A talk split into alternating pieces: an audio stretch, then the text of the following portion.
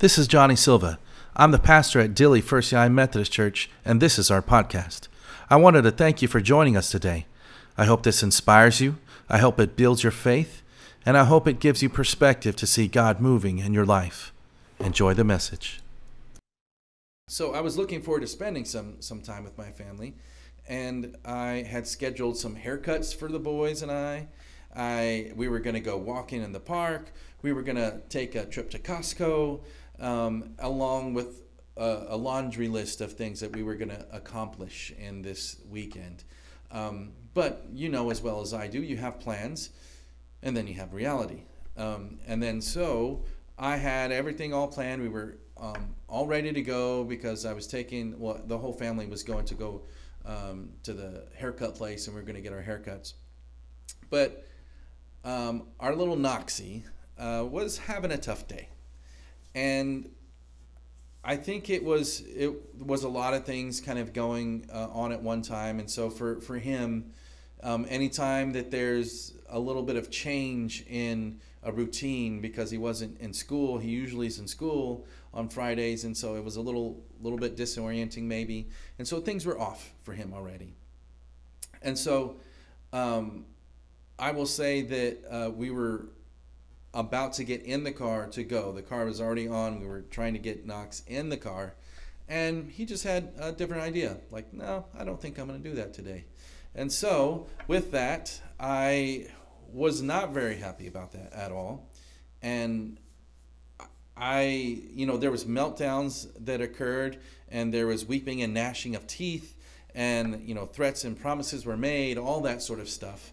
But the thing that absolutely crushed me was that I lost my cool, and I yelled at Knox.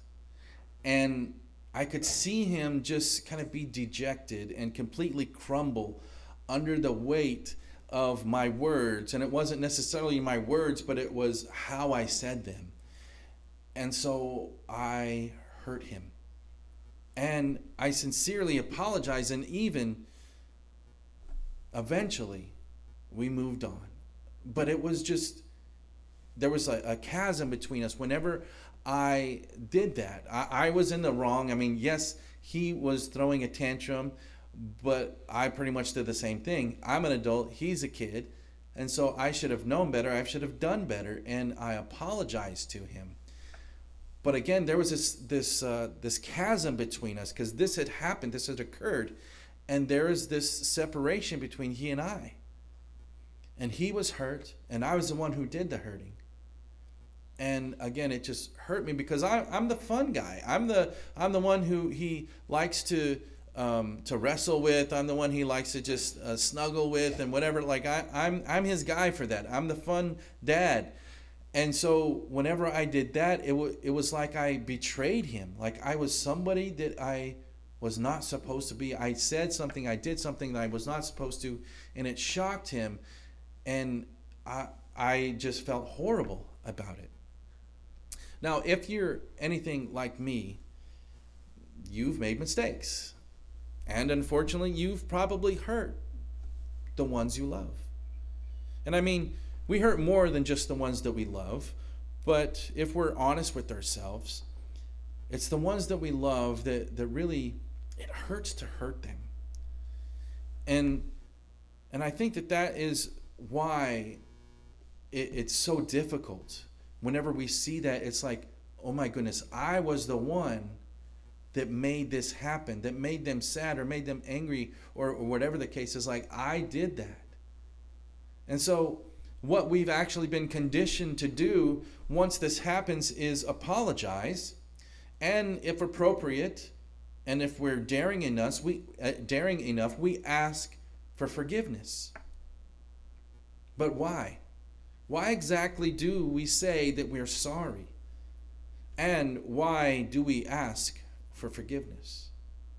Not only is it something that we've been kind of conditioned to do from a very young age. I mean, I remember this. I even say this to my children. Say you're sorry. Give them a hug.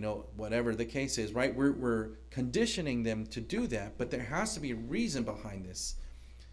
And so even though we've been conditioned from a young age, it just feels like something that needs to happen within the depths of our souls. And it just doesn't feel right whenever something like that happens. It's unsettling, as if we feel kind of off balance. And it weighs on us unless and until we do something to relieve that ache. In this series that we've entitled Revival, we've been talking the last couple of weeks about what might bring about revival. One of those things that Pastor Linda explored for us was devotion. Last week we talked about prayer, and today, as you might have figured it out by now, we speak on repentance. All of these things are absolutely necessary in order to bring about revival. And to back it up just a little bit, because I wasn't here at the beginning of this sermon series, just to back it up a little bit and to put it in simple terms, revival is basically bringing back to life that which was once dying or even dead. That the image that often comes to mind for me is that image of healing rain on an earth that is desperately in need of it, in a drought, if you will. Feeling that healing rain that can lead towards healing from the inside out. And we definitely have experienced better times. That's what we're thinking about, those better times. And then we yearn for those once again. We remember when everything was green and lush. And for our spiritual awakening, we remember that there was a time where it was easy, where it was fun, where it was life-giving. And we want to get back there. We want to see things happen because of our faith. We want to see God in real life happen to us and to the people around us and to our community and to our world. We want to see that. We yearn for that. We know that there was a better time and there is a better time to come. But right now, right here, we are in need of a revival. So we devote ourselves to the teachings of God. We pray without ceasing, and we repent. All of these things, as I said, are necessary actions in which we engage for hope of seeing vibrant, full, and extraordinary faith once again. As we long for this type of revival, we examine the life of John the Baptist for inspiration, for guidance, direction, in hopes of engaging in repentance. So I'm not sure if you have heard about this before, but probably a couple months back, there was something that was labeled as revival. And it took place on campus of Asbury, which is in Wilmore, Kentucky. And it was, have y'all heard about this? Yes, some of you have. And so there was this worship service. It was just a weekly worship service that they had in the chapel, which was bigger than this, but I mean, it was a chapel. And they just kept on singing. They kept on praying. And it kept on going on and on and on and on. And so there was a lot of hope behind this, because there was this thought of, man, this is what we need. We need revival. And unfortunately, in the back of my mind is like, I hope that is true. But I also hope that it's not just something that's here one day and gone the next. Because the lasting type of revival leads to a renewal, an awakening. And that was my hope, that, okay, that's happening over there in Wilmore, Kentucky, and hopefully, and everybody's hope was that it was going to spread everywhere and that we were going to be able to feel the effects of God working in our midst in ways that we had not for some time or maybe ever before. And of course, you have to think about the safety, because it was on a college campus and people from all over were coming. They were hungry for this. They were coming from all over. They weren't students, and so there had to be some limitations on who could participate in something. And once they did that, once they put those limits on it, everything started to kind of die down and kind of return to life as normal. And so there was a glimpse. There was a glimpse. And my hope is that that is just the beginning of the beginning of the beginning of a revival. That was just what can happen. What can happen in Wilmore, Kentucky can happen anywhere. It could even happen here. So my hope is that we're going to make a connection, and that we would feel that revival here in this place, in this city, and that we would have some type of reviving going on within us. And so I think about all of that, and I know that there are certain things that have to happen for revival to take place. And one of those, again, is repentance. And this is a very tough thing to do. It's not necessarily tough to talk about, but it is tough to actually put into action. So in the Gospel of Matthew, that's where we're looking for the life of John the Baptist. We look at this as according to Matthew, and we read about first a genealogy from Abraham to Jesus, the infancy narrative that takes them through the departure all the way to Egypt. And then we encounter John the Baptist in preparation for the ministry of Jesus. Now, all these stories kind of work together and seek to present Jesus as a spirit-filled son and servant of God. Matthew, for John the Baptist and for us, repentance is absolutely necessary to make room and to prepare for Jesus. So we start off in Matthew chapter 3, verse 1. In those days, John the Baptist appeared in the wilderness of Judea, proclaiming, "Repent." So that's the first thing he says is, "Repent, for the kingdom of God has come near." This is the one of whom the prophet Isaiah spoke when saying, "The voice of the one crying out in the wilderness, prepare the way of the Lord, make his paths straight." Now John wore clothing of camel's hair with a leather belt around his waist, and his food was locusts and wild honey. Then the people of Jerusalem and all Judea were going out to him, and all the region along the Jordan, and they were baptized by him in the river Jordan, confessing their sins. Okay, so this is the picture that we get of John the Baptist, and there's a very important reason why we talk about John the Baptist. And so what we hear is the introduction of John as a figure linked to Isaiah, and again, preparing the way of the Lord. Basically an affirmation as applying the lordship to Jesus. The description of this peculiar way that John dresses is basically intended to link him with Elijah.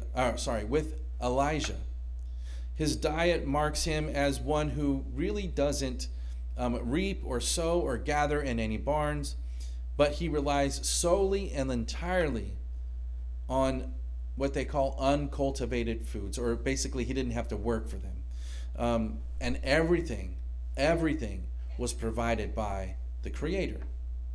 And I do find it interesting that Matthew here emphasizes John's preaching more than his baptizing.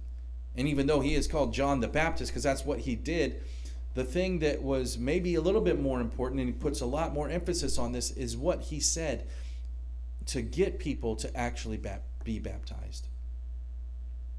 Also, there is more focus on the call to repentance without ever really mentioning any promise of forgiveness. So there was more on our act of asking for forgiveness and not as much on the actual forgiveness part. So then we continue on in verse 7. But when he saw many Pharisees and Sadducees, remember one of the differences is Sadducees, the difference between Pharisees and Sadducees is that they did not believe in the afterlife or resurrection. So that's why they were sad, you see, right? The Sadducees. So that's how I remember it from seminary. But anyway, but when he saw many Pharisees and Sadducees coming for baptism, he said to them, "You brood of vipers." I can't imagine saying that to anybody, but he says this, "You brood of vipers, who warned you to flee from the wrath to come? Bear fruit worthy of repentance. Do not presume to say to yourselves, 'We have Abraham as our ancestor.' For I tell you, God is able from these stones to rise up children to Abraham. Even now, the axe is laying at the root of the tree. Every tree, therefore, does not bear good fruit, is cut down and thrown into the fire." Again, rough words from John. But we hear something very similar in what Jesus says later on about the religious leaders and against the religious leaders. The metaphor, especially seen here, is between the fruit and the fruitless tree. And so maybe John is really beginning to really bring it against these Pharisees and the Sadducees, because they had this thought that they were maybe above other people, that because of their station in life, they were somehow holier than thou. That's maybe where we get that thinking, is that they were feeling above the others. And so there wasn't really a need, or they didn't see a need to repent because they were kind of above that. And I think the point here is that no one person or group of people is above the need of repentance. And it doesn't matter who you are, where you come from, if you truly value the relationship that you have with God, you must repent and produce a faith that leads others to a closer relationship with God. It doesn't matter, again, if you are a clergy person or a lay person, and if you don't know what that means, it's just a person that's a preacher, basically, or a person that's not. So clergy and lay.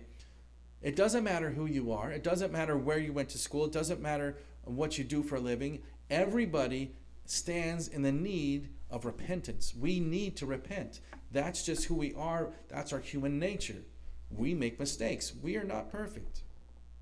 So to press the point a bit further, when John says bear fruit worthy of repentance, basically what he's saying is we have to be truly humble. Everyone has to be truly humble. And what that means is basically knowing ourselves before God, knowing that God is God and that we are not, and that we stand in need of repentance. So truly being humble, sincerely and consistently repenting of our sins, and then clearly and unmistakably being able to see the way that we live our lives in a way that is consistent with bearing fruit. And what that means is, like, if we bear fruit, that means that we are doing what we're supposed to do, and our lives will reflect that. Our lives will say, okay, this is who I follow, and you need to follow that as well, because this is, my life is a reflection of who I believe in. And this is just the beginning. So we finish up in verses 11 and 12.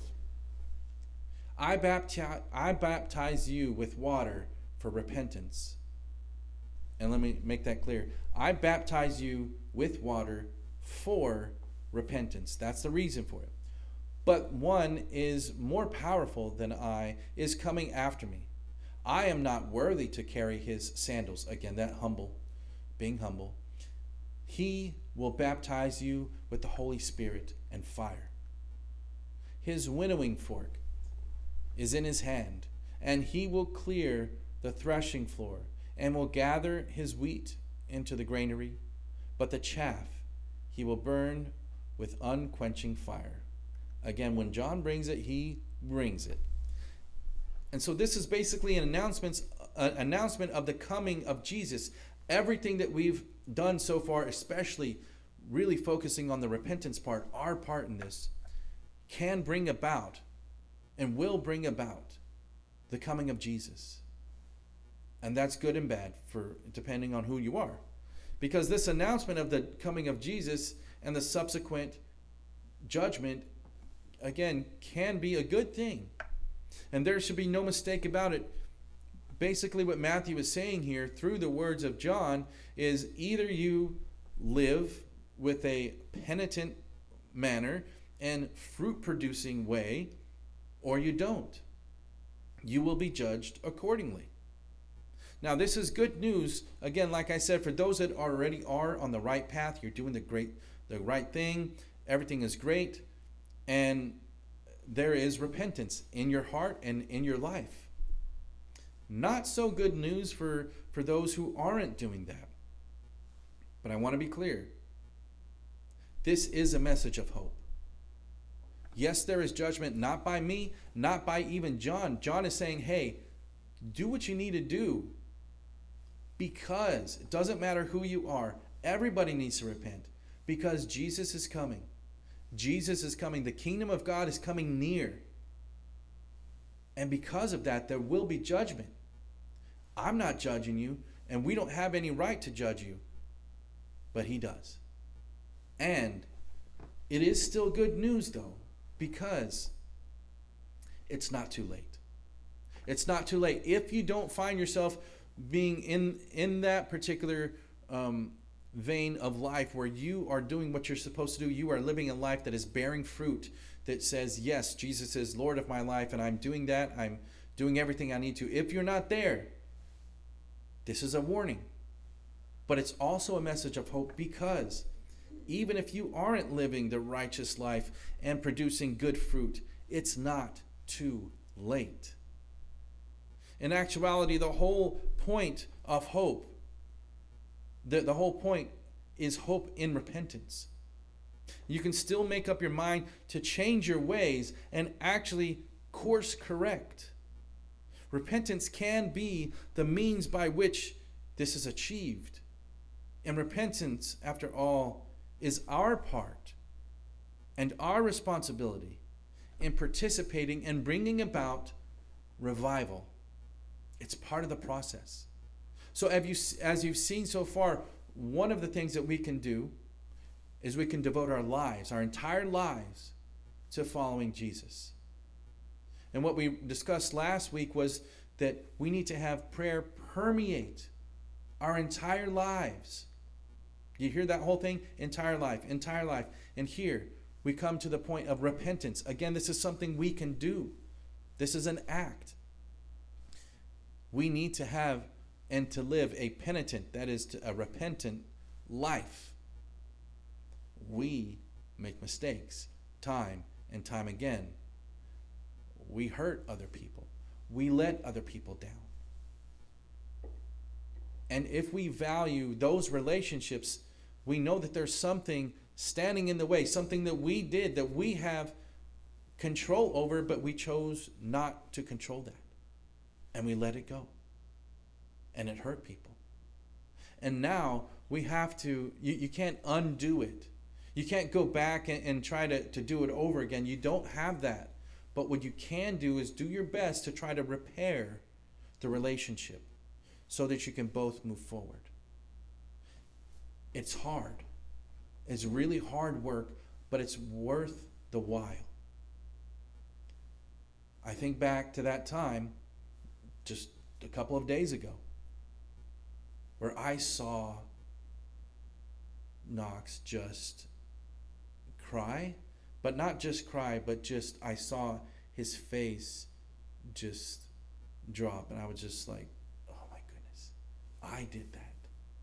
And I felt so sorry. And so I told him, I'm sorry. And I did it the best way that I could. I got down to his level. I picked him up. He didn't want that though, because he was hurt. I hurt him. And the thing about this is that whenever we hurt somebody, we want it to go back to normal, just like that. Although the hurt that we caused, it's going to take a little while. Now, fortunately, I have a very forgiving child, and he chooses to think about all the good things as opposed to the thing that I just did. And again, I think that is the way that can lead to revival, as if we seek to make reparations, if we seek to say, I'm sorry, and not just I'm sorry, but like, no, honestly, I am crushed by this. I did this. I know this is my fault, and it hurts me, and I don't want to do this again.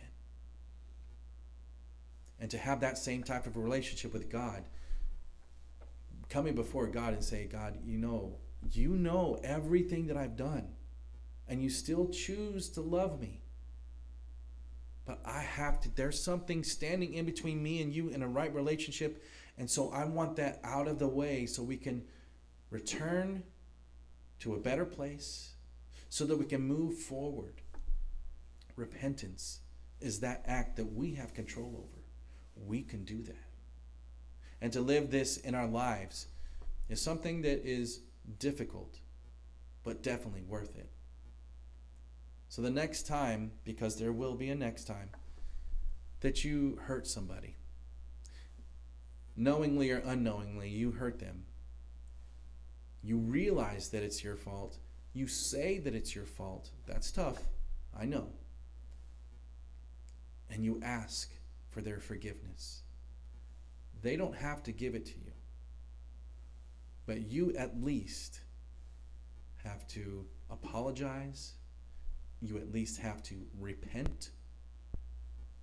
And that's our part, the forgiveness part. It will come, but it might take a little while. But if the relationship is worth it, you're going to stick with it. And my hope and my prayer for all of us is that this relationship that we have with God, that all of us have with God, is worth it. And so we repent. And so we are sorry. And so we move forward with God, because God is wanting us to come back.